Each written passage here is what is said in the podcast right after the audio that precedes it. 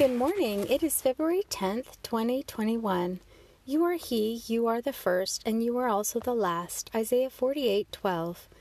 You, O God and Father of the Lord Jesus, are blessed forever. 2 Corinthians 11:31.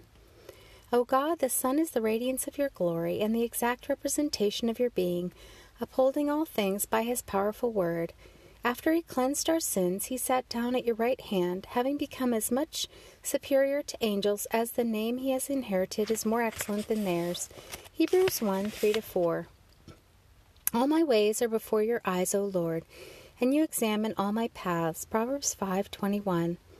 Since I live in you, Holy Spirit, may I also walk in you. Galatians 5 25.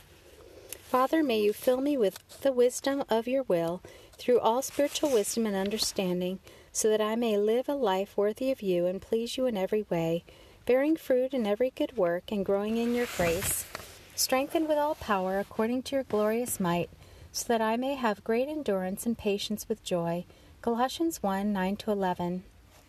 I cry out to you, O Lord, and say, You are my refuge, my portion in the land of the living. Psalm 142 5.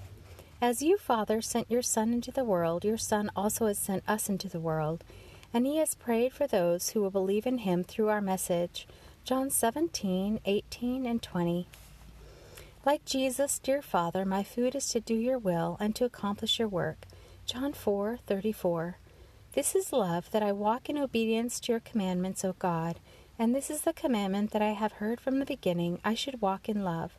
2 John 6, you, Lord God, will swallow up death forever, and you will wipe away the tears from all faces. You will remove the reproach of your people from all the earth. For you have spoken, and it will be said in that day, Behold, this is our God. We have waited for him, and he will save us. This is the Lord, we have trusted in him. Let us rejoice and be glad in his salvation. Isaiah 25, 8 9.